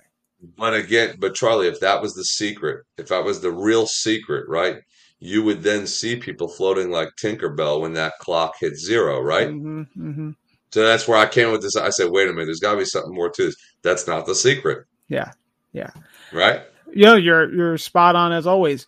Uh, next chapter, chapter nine, is reform or refund. So I do a candid analysis of this. I do uh, philosophy, I do statistically, and I use tangible proofs, right? So I say all the time, uh, this is where I go into the mental health advocate part of it, right? Sure, you want to strip our budgets and invest, uh, you know, invest those funds and divert those funds into mental health advocates to replace us in certain, you know, uh, excuse me, situations. I like you. I love it. I love it. But then we have to divorce ourselves from the situation. Now we're no longer part of that response. So again, if we're going to do this, we have to fully do it or we have to stop talking about it. Again, this only became a thing because we failed to advertise the amazing work Mm. that we've done over the years, almost, again, I say this carefully, almost flawlessly. And why do I say almost flawlessly? Some people attack me and say, Are you kidding me? And they cite all the mistakes we've made. Understand what I mean by flawlessly. I dare you to give me another industry, okay, another industry with the lack of resources we are provided to include training and development, not just tangible resources in terms of pieces of equipment. I would like you to give me another industry that had the type of effectiveness and response to such a wide variety of unprepared for events and unpredicted, non-predicted events. No other industry can even come close to us, which is why I call it nearly a flawless response to it. Yeah. So before you want to go sit there and defund us and get rid of us and all that, let's just have a full picture painted first. Yep, and it goes back to your private industry analysis or analogy. You know, if you go to a plumber and you say, "Hey, can you uh, check out the timing belt on my car?" They're going to look at you like you're crazy. Meanwhile, you take a law enforcement officer and say, "Hey, can you evaluate my mental health crisis?" Yeah, sure, no problem. I got that. No problem. But meanwhile, a social worker, you know, who has what maybe four plus years of training and experience in mental that. health yeah. analysis, Yep. Yep. you know what I mean? Like at most, maybe a cop will get 40 hours, maybe, and then any additional that the agency may want to put them through. But that's it. 40 hours, all right, you're you're good enough to Yep. uh, diagnose and treat whatever comes across your way. And I, Yeah. I I've always thought this is ridiculous. Even even to the point of like administering Narcan. I was like, I'm not a trained medical professional. Like I know. I, I can press the little squeegee button, sure, that's great. But why? Why am I putting myself at that risk? Because I'm gonna if I do screw something up, then it's gonna come back on me, not anybody else. But again, right? Did you see any press conference? Now you saw everybody run to the podiums when George Floyd happened, Mhm, right? mhm. You see anybody run to the podium and say, "Oh my God!" You see nationwide now they expect police officers to administer medication. hmm Right. And at first, the way my agency did it, they were like, "Oh no, no, no, that that Narcan's for you in case you get an accidental exposure." And I said, "That- "Fine, great, save my life. I'm all for it."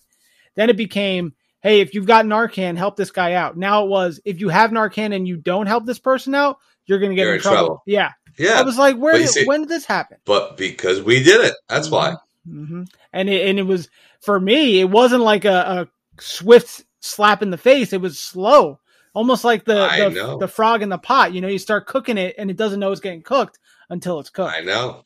I know. It's crazy. All right, the next one. Choose a car. Chapter ten. So this is something that's near and dear to me. I give the um, the metaphor of a sports car and a safe, um, you know, unsuspecting sedan, right? So I say you could do the sedan one. You could start today. You could drive at 55 miles an hour in a right hand lane, and you know it'll be comfortable. You know you'll be good to go. Right, right hand lane, 55 miles an hour. Never blast the radio. Comfortable car. It'll last you for generations to come. Or, and this is all in the mindset of a career trajectory. Or you could take the hot sports car, right? You could take that thing, you could jam that gas pedal, and man, it'll grip you to the road. It'll slam into the seat, and you will really feel the every bit of that road and stretch the highway out, right? When you get done driving that thing, albeit shorter than the safe sedan, right? You could literally throw the keys to somebody and say, You got to take that thing for a ride. That's wild. And why? Because of the potential. You tested the potential. There's nothing really left that you're guessing about. So that's the analogy and the metaphor I use when I say in a career trajectory. Go ahead, fearless of failure. Notice what I said. I didn't say be reckless, but I'm saying if you never tap the gas pedal, you're never going to know what you could really do. And my point is what that ultimately leads to so all too often is regret. It's the regret. Instead of putting yourself in a situation and say, Hey, I tried sushi. I didn't like it. Instead of sitting there snarling at everybody who eats sushi and says, that looks disgusting. See the difference? Mm-hmm. Again, it's not, and I say this all the time. Everybody will have worked a career, but doesn't mean everybody will have had a career. It's the two differences. Absolutely. And, you know, at the same time, I just want to point out that you can be a career or mostly a full career patrol officer and feel like you drove that sports car. You know, to, to some people, it's not, you know, go getting on narcs or being a, a detective Nope. or SWAT or Nope. anything like that. Nope. It's it's all what you're. Again, it goes back to that first chapter as to look into the mirror and know what That's you want to do. And as long as you have a good idea of what your mission statement is, Yep. then you'll be fine. And I, you know, but I just, again, so many times, but so many times people drive in circles. Again, symbolically drive in circles, and then get frustrated to find out they didn't even know where their destination was. Right. It, it kind of comes down to again making sure that you know what your mission statement is and and being happy within it. And I've never enjoyed and I've never kind of treaded water. You know, I've always Yeah. wanted to test out and see what's going on. I may get in my head a little bit and kind of overthink a Yeah. situation before doing it. Right. But once I'm fully committed, it's almost to the point of embarrassing how much I get fully involved in something just because I get that excited about it. I get it. And I think that's how this career and any career needs to be. If you're not if you Yeah. don't feel that way going to work every day, you're you're wasting your time, I think. A fact. And the last chapter in the book, we have glass half full or half empty. So again, and you know me now for a uh, for a while. It's all about the mindset, how you're looking at things. And I reference a story in there of a fella I met that inspired me because you know it was always like that, was taking those little chances, but knowing how to do it with an interaction. So I always talk about the fill and spill, right? Everywhere you go, having a cup in your hand, a symbolic cup in your hand, that you know you spill out some of your good stuff onto them and into their cup, and you fill up your cup with some of their good stuff, and you keep a balanced cup that way. Unfortunately, when we don't do this the right way, especially if you were guilty like me of constantly filling your cup, the problem is is that cup tends to spill. And where does it spill all too often? Onto the people that we purport to love. It rarely spills into our own lap. We spill it mm-hmm. onto other people, which isn't fair because these are the people that we swore to love and that we want them there when we finish our race, right? When we finish our race, and like you just said, oh man, I left my agency and what? I'm replaced within a few minutes. Well, look at what we come back to now. We come back to a shell of what we uh, of what we built, right? Yeah. So keeping that balanced cup so that when you get to the end of the race, your cup is still filled with some good stuff. It's balanced. What is it filled with? Not all of what you did. Some of the stuff you took along the way, the good stuff. But you also had a safe space to spill out some of your bad stuff so that you can keep that balanced cup. you know, I think about, you know, they talk about how you're going to take care of different people, and it's it comes back to make sure that you're good, you're taken care of before you try to take care of other people. Have to. Yeah, Airplane theory. Airplane theory, right? Why do those things come down and they tell you to don your own mask before you can help anybody else? yeah, exactly. And I think far too often we try to pour from an empty cup. We try That's to help other people before we take care of each other or ourselves. I should be. Yeah. All right. So that is the book. That is Copikaze in a nutshell. Everybody, where can they get Copikaze? So uh, I, I proudly, you know, thanks to my man Shamil, he uh, he was the audio engineer. We did the audio book as well, where I narrated it. Uh, the guy is a savage with audio uh, engineering. I mean, it's wild. It came out so professional, so professional. I couldn't be happier with it. So it's available on audiobook uh, on Amazon, uh, which is the easiest way to get it. Uh, Barnes and Noble, Target, but um, like I said, Amazon's probably the easiest way. And then uh, whenever I travel, I always bring you know a couple cases with me. Uh, so if I ever you know go to a class or something like that, I'll always have some copies readily available. And I uh, built a sticker and a decal that goes along with it now, so it's kind of cool.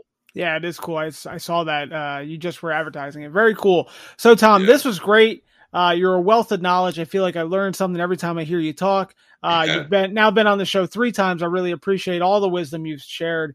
Yeah, man, your friend, your friendship's a gift. I tell you that much. I appreciate that absolutely. Next time you're down in Florida, you let me know. I know. Uh, I think you said you're going to be right in my neck of the woods coming soon. So just Yeah, man, we're doing we're doing a real estate run, so wish me Oh, luck. Okay, okay. Yeah, To to sell or to buy? to buy. I have a piece Okay. of property that we're getting rid of, and uh, not where I want to be. So, um, yeah, we're we're going to be checking out the West Coast now. Okay, let me know, man. I'll I'll link up with you. Um, so now we're gonna switch gears, and uh, I'm gonna I'm gonna pick your brain and see what you got. We're gonna take a quick break, and we're gonna be playing Street Cop Family Feud. Okay. All right, so let's take a quick break, and we will be right back. Did you know that in the years 2017 to 2018, the American obesity rate was over 42%? Did you further know that police officers are 25% more likely than the average American to die from obesity related illnesses? These are diseases like diabetes, cardiovascular disease, and high blood pressure. So, what do we do? Do we continue to stay victims to shift work and terrible nutrition options while going call to call? Or do we do something about it?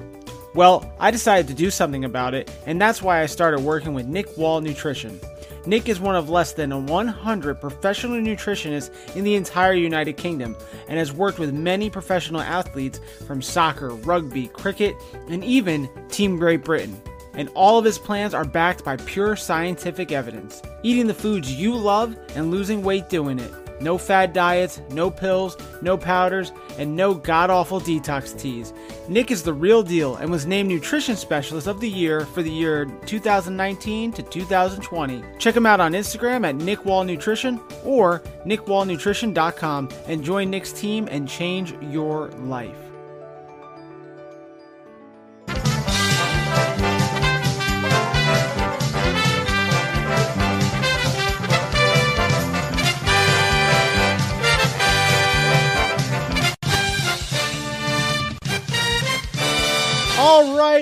Welcome to the Family Feud. We have Street Competition Family Feud. Joining me, of course, is the guest for the show today. We have Tom Rizzo. Once again, thank you very much for the talk we had today about your book, Copikaze. Everyone go pick it up. And our guest, our returning champion, is from the great state of Indiana, Kenny the Red Ninja Williams. What's going on? How are you guys? We're good. We just had a long conversation about everything that is wrong and needs to be changed in policing. It was absolutely amazing. Yeah, so Tom- l- let's hope that this goes better. Yeah, yeah. So this is this is gonna be good. I got I got Tom going. I saw the vein come out on his forehead. He was he was going. so here we go. We have Family Feud. Uh, we just came up with all these questions. So first question. Everybody's ready for their positions. Here we go. Top five answers on the board. Here we go. Ready? What is a cop's favorite movie? Kenny, go ahead. Die Hard. Die Hard. Do we have it on the board in the top five? All right, Tom. What is a cop's favorite movie? Training day. Training Day. Do we have Training Day on the board? Number two with 13. All right, so we're going to go with Tom, and you're going to try to fill the board. We have the top five answers on the board. What's your next right, guess? I'm gonna say I'm gonna say uh, Dirty Harry. Dirty Harry. Is Dirty Harry on the board? Nope, strike one. All right. All right. Uh, well, I get three strikes, right? Yep, you get three strikes. Go ahead. All right. Um, how about Beverly Hills uh, Cop? Beverly Hills Cop. All right, you got one more strike. All right. Um. Um. Oh man. Um. Oh my gosh. My uh favorite cop movie. Training Day. Yeah, I said Training Day. Yep. Um. Three, two, one. I'm out. Yeah. All right, we are going back to Kenny to see if he can steal the win away from Tom. Tom only had one guess on the board, and it was Training Day, that which was number two with 13 points. Kenny, what what do you have? What is a cop's favorite movie? End of watch. End of watch. Is end of watch on Oh the shit. Survey says 36 points for the top answer. All right, let's see what That was other- the top. that was the top. Yeah, bunch of bunch of millennial baby cops. They're all saying it's. Well, you didn't watch. tell. You didn't tell me that was the audience. It's just I asked hundred cops, and they they the the ones that answered like Tombstone and thing Die Hard, Miami Vice. Those were all the older ones, but they did make the list, just not the top five. Let's see what the rest of the top five were. Uh, number five, the other guys with uh, Will Ferrell and Mark Wahlberg. Number four, Bad Boys and Bad Boys Two, kind of. Oh yeah, that's that's what I was. Okay, yeah, Yeah. I go with that. All right. Okay. Number three, Super Troopers. Oh, that's And then the other two were, like we said, uh, Training Day and End of Watch.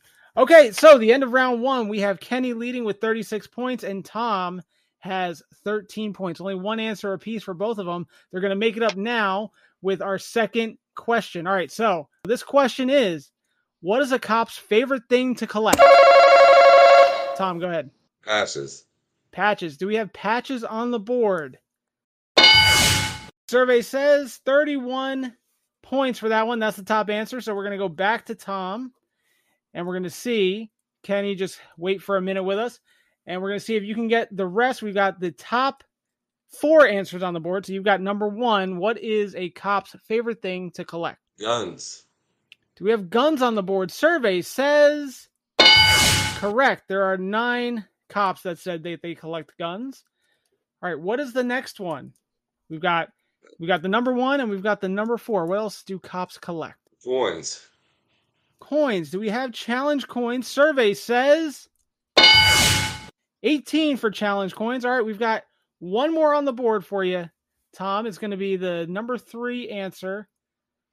What? Um, Uh, I'm sorry, the number two answer. What is the number two answer? What is a cop's favorite thing to collect? mm, Three. sto- stories. Stories. Is stories on the list? Survey says. Stop laughing at me, Ken. I told you he was on the list.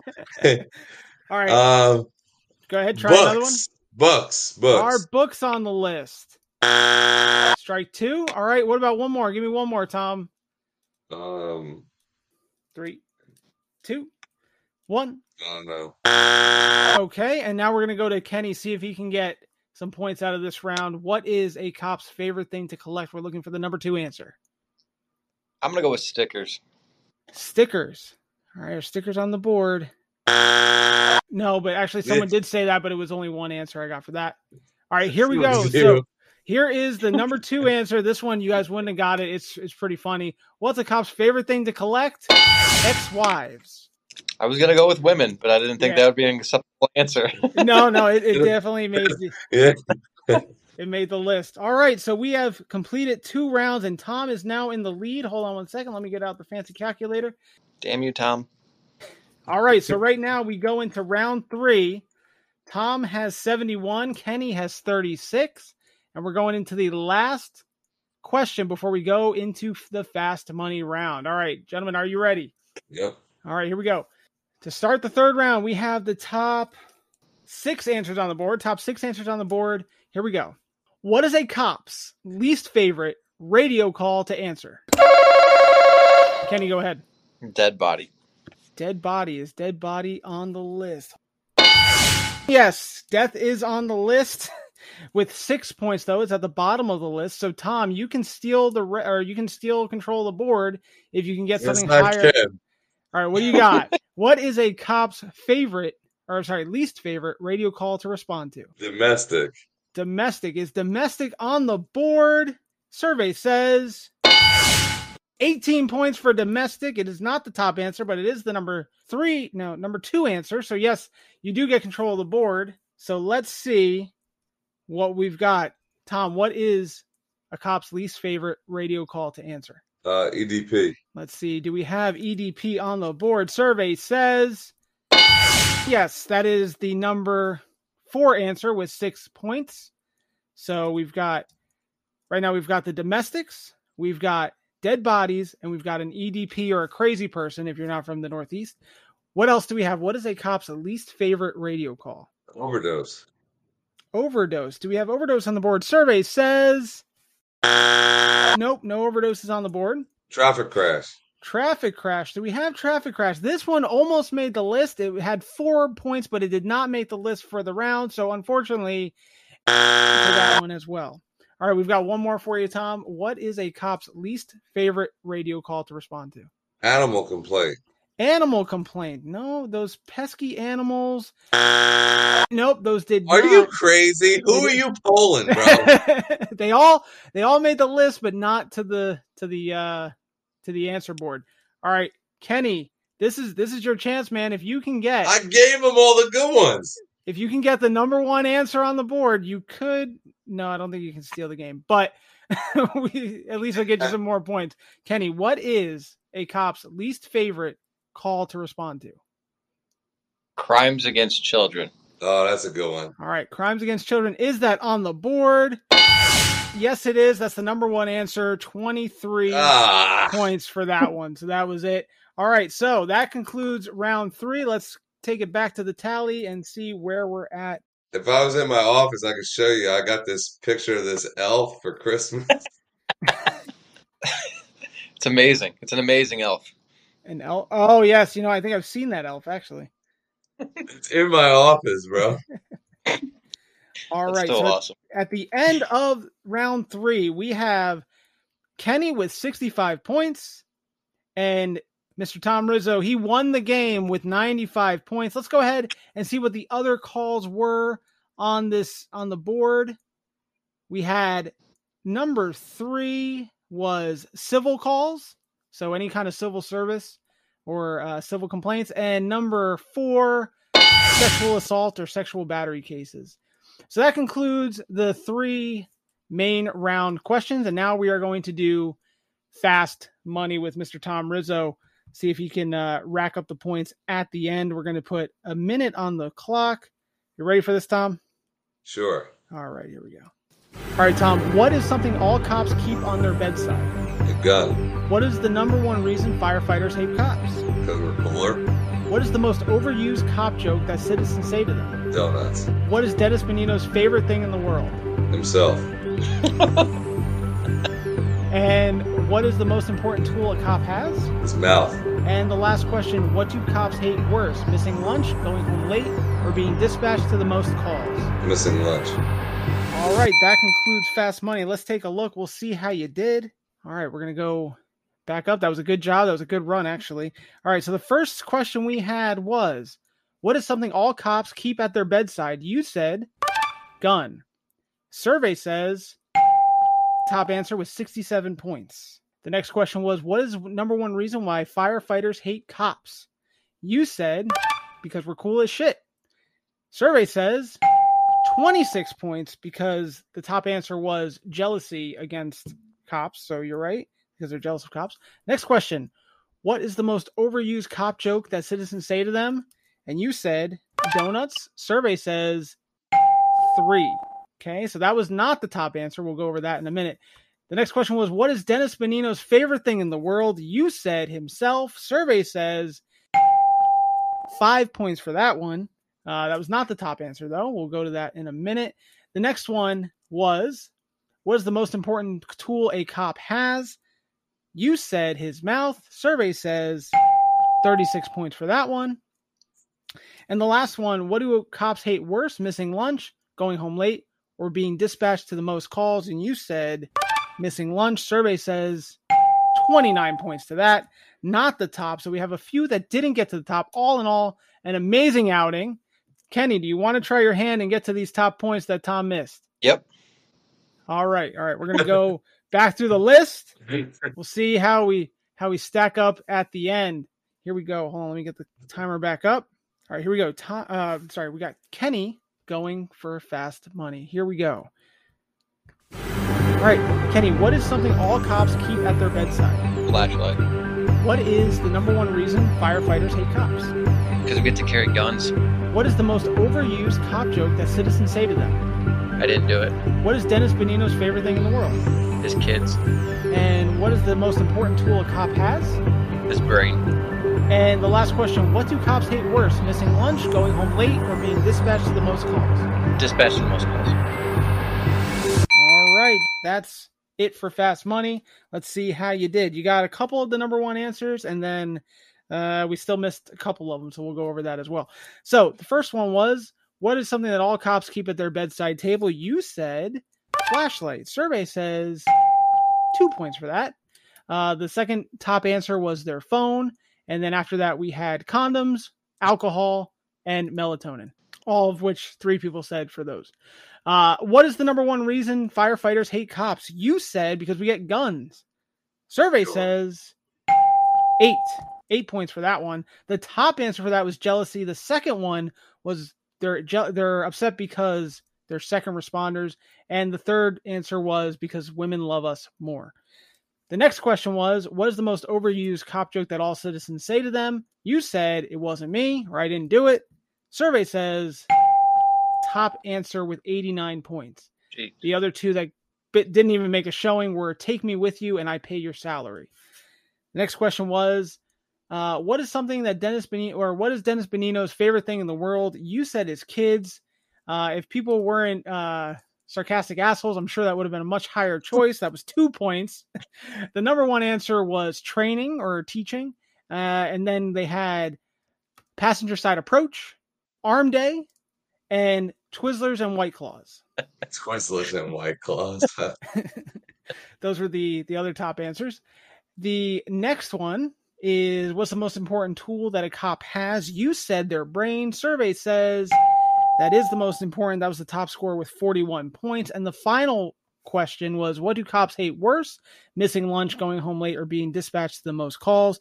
You said getting uh, dispatched to the most calls. Survey says 22 points for that. The number one score or the number one answer was going home late. So things may have changed with the fast money performance. Let's take a look at it. All right. So here we go. We have the final score, guys. Here we go. With coming in second place is Kenny Williams. So he does not defend his throne for another another battle. Short lived championship. It was. It was. Mr. Wa- Tom got lucky. so this one, Kenny won. Uh, Kenny had 229 points in total, and Tom, the new champion, 261 points. He is the new Street Cop Family Feud champion. Congratulations! That's it, man. I, I'm gonna, and now I'm gonna. I want to say on the record, I'm gonna retire while I'm on top. Going out like Jordan Yeah. after after the after the uh the last championship. Awesome, guys. I really appreciate you uh having having a little fun with me. And Tom, again, thank you so much for your time for your uh Like I said, bro, thank you so much for having me. And uh, no BS. Obviously, you've heard what I've said about Kenny before. He's one of my favorite humans. So being able to, you know, see his face is all right by me. But really, Charlie, continue doing what you're doing, bro. Um, I, I truly, I genuinely appreciate it. I, I, really do from the bottom of my heart. Thank you so much. Absolutely. Thank you very much. Kenny, go back to your rest. Good job uh catching uh I don't know. I I think it was like Red Gun Squad and he was he was taking something. He was he was smuggling uh cannolis or something. Anyway, thanks a lot guys. Everyone listen, stay tuned. I'll be right back to close this all up. Thank you. Are we going up or just going down? It's just a matter of time until we're all found out. Take our tears, put them on ice. Cause I swear I'd burn the city down to show you the light. We're the therapists, pumping through your speakers, delivering just what you need.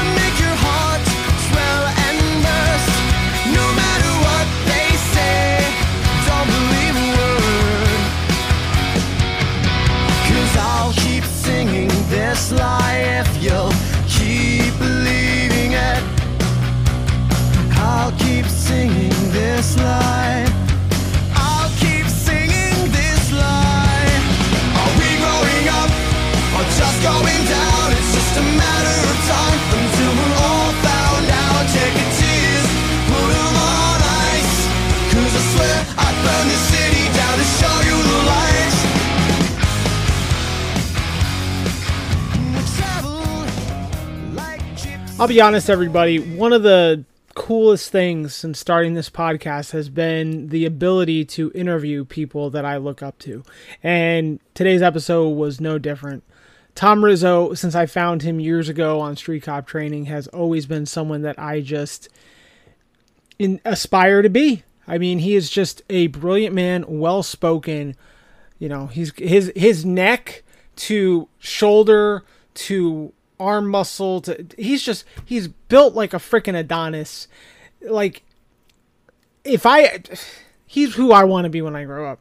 Absolutely. And the chance to uh, sit down and talk to him and kind of pick brain and just kick it back and forth and then share it with you guys is a dream come true. It truly is. And that I can say that about just about every single episode that I've put out for you guys. So it's been an absolute pleasure and an honor to provide you guys with this source of entertainment. Hopefully you guys enjoy it. If you guys do enjoy it, this is where it's a give and take relationship. I want you guys to rate, review, subscribe, and share my episode and my show to all your buddies. All your buddies just show them, hey, this is a cop podcast that is really down to earth, that gets it, cares about your brain, cares about having a good time. It's got some cool music on it throughout it. I mean, you can't really go wrong with it. And he's got some cool merches too. Uh, if you want to go on to 10-8-memes.ecwid.com, you can buy some of his stuff there. Lots of cool stuff. He just restocked a whole bunch of stuff too. So you're probably going to want to go check that out. That's what you should probably say to your buddies. I'm not telling you what to say, but if I were you in your shoes, that's how I would say it to my friends. If I had friends, I don't. I just have an empty room, a computer, a microphone. You know, the dog is sleeping on his bed, so I guess we'll count that as not alone in this room. Whatever. Anyway, thus concludes this show today, folks. Thank you so much for checking it out. Thanks again to Tom Rizzo. Thanks again to Kenny Williams. And as always, thank you to Street Cop Training for uh, sponsoring me, supporting me, and helping me carry through on my mission just a little bit more each and every day. The music for today's show, we started it with the 10 theme song as always. Then we went into the Year of the Boomerang by Rage Against the Machine as uh, requested by Tom Rizzo. Then we just had Fallout Boy, Sophomore Slump, or Comeback of the Year. And we're going to wrap it up with NF The Search, which take a listen to that song, man. It, I was listening to it today as I was driving home, and I was like, man, this is this is a good song. It really is. I I'll just leave it with that. Next week, we have a very special presentation brought to you by the people at the Resiliency Project. Go check them out. And uh, resiliencyproject.info. This is a it's a very serious story out of Alabama. We talked to Sergeant Keelan Darby and we talk about her husband Ben Darby and the situation that they've endured for the past several years.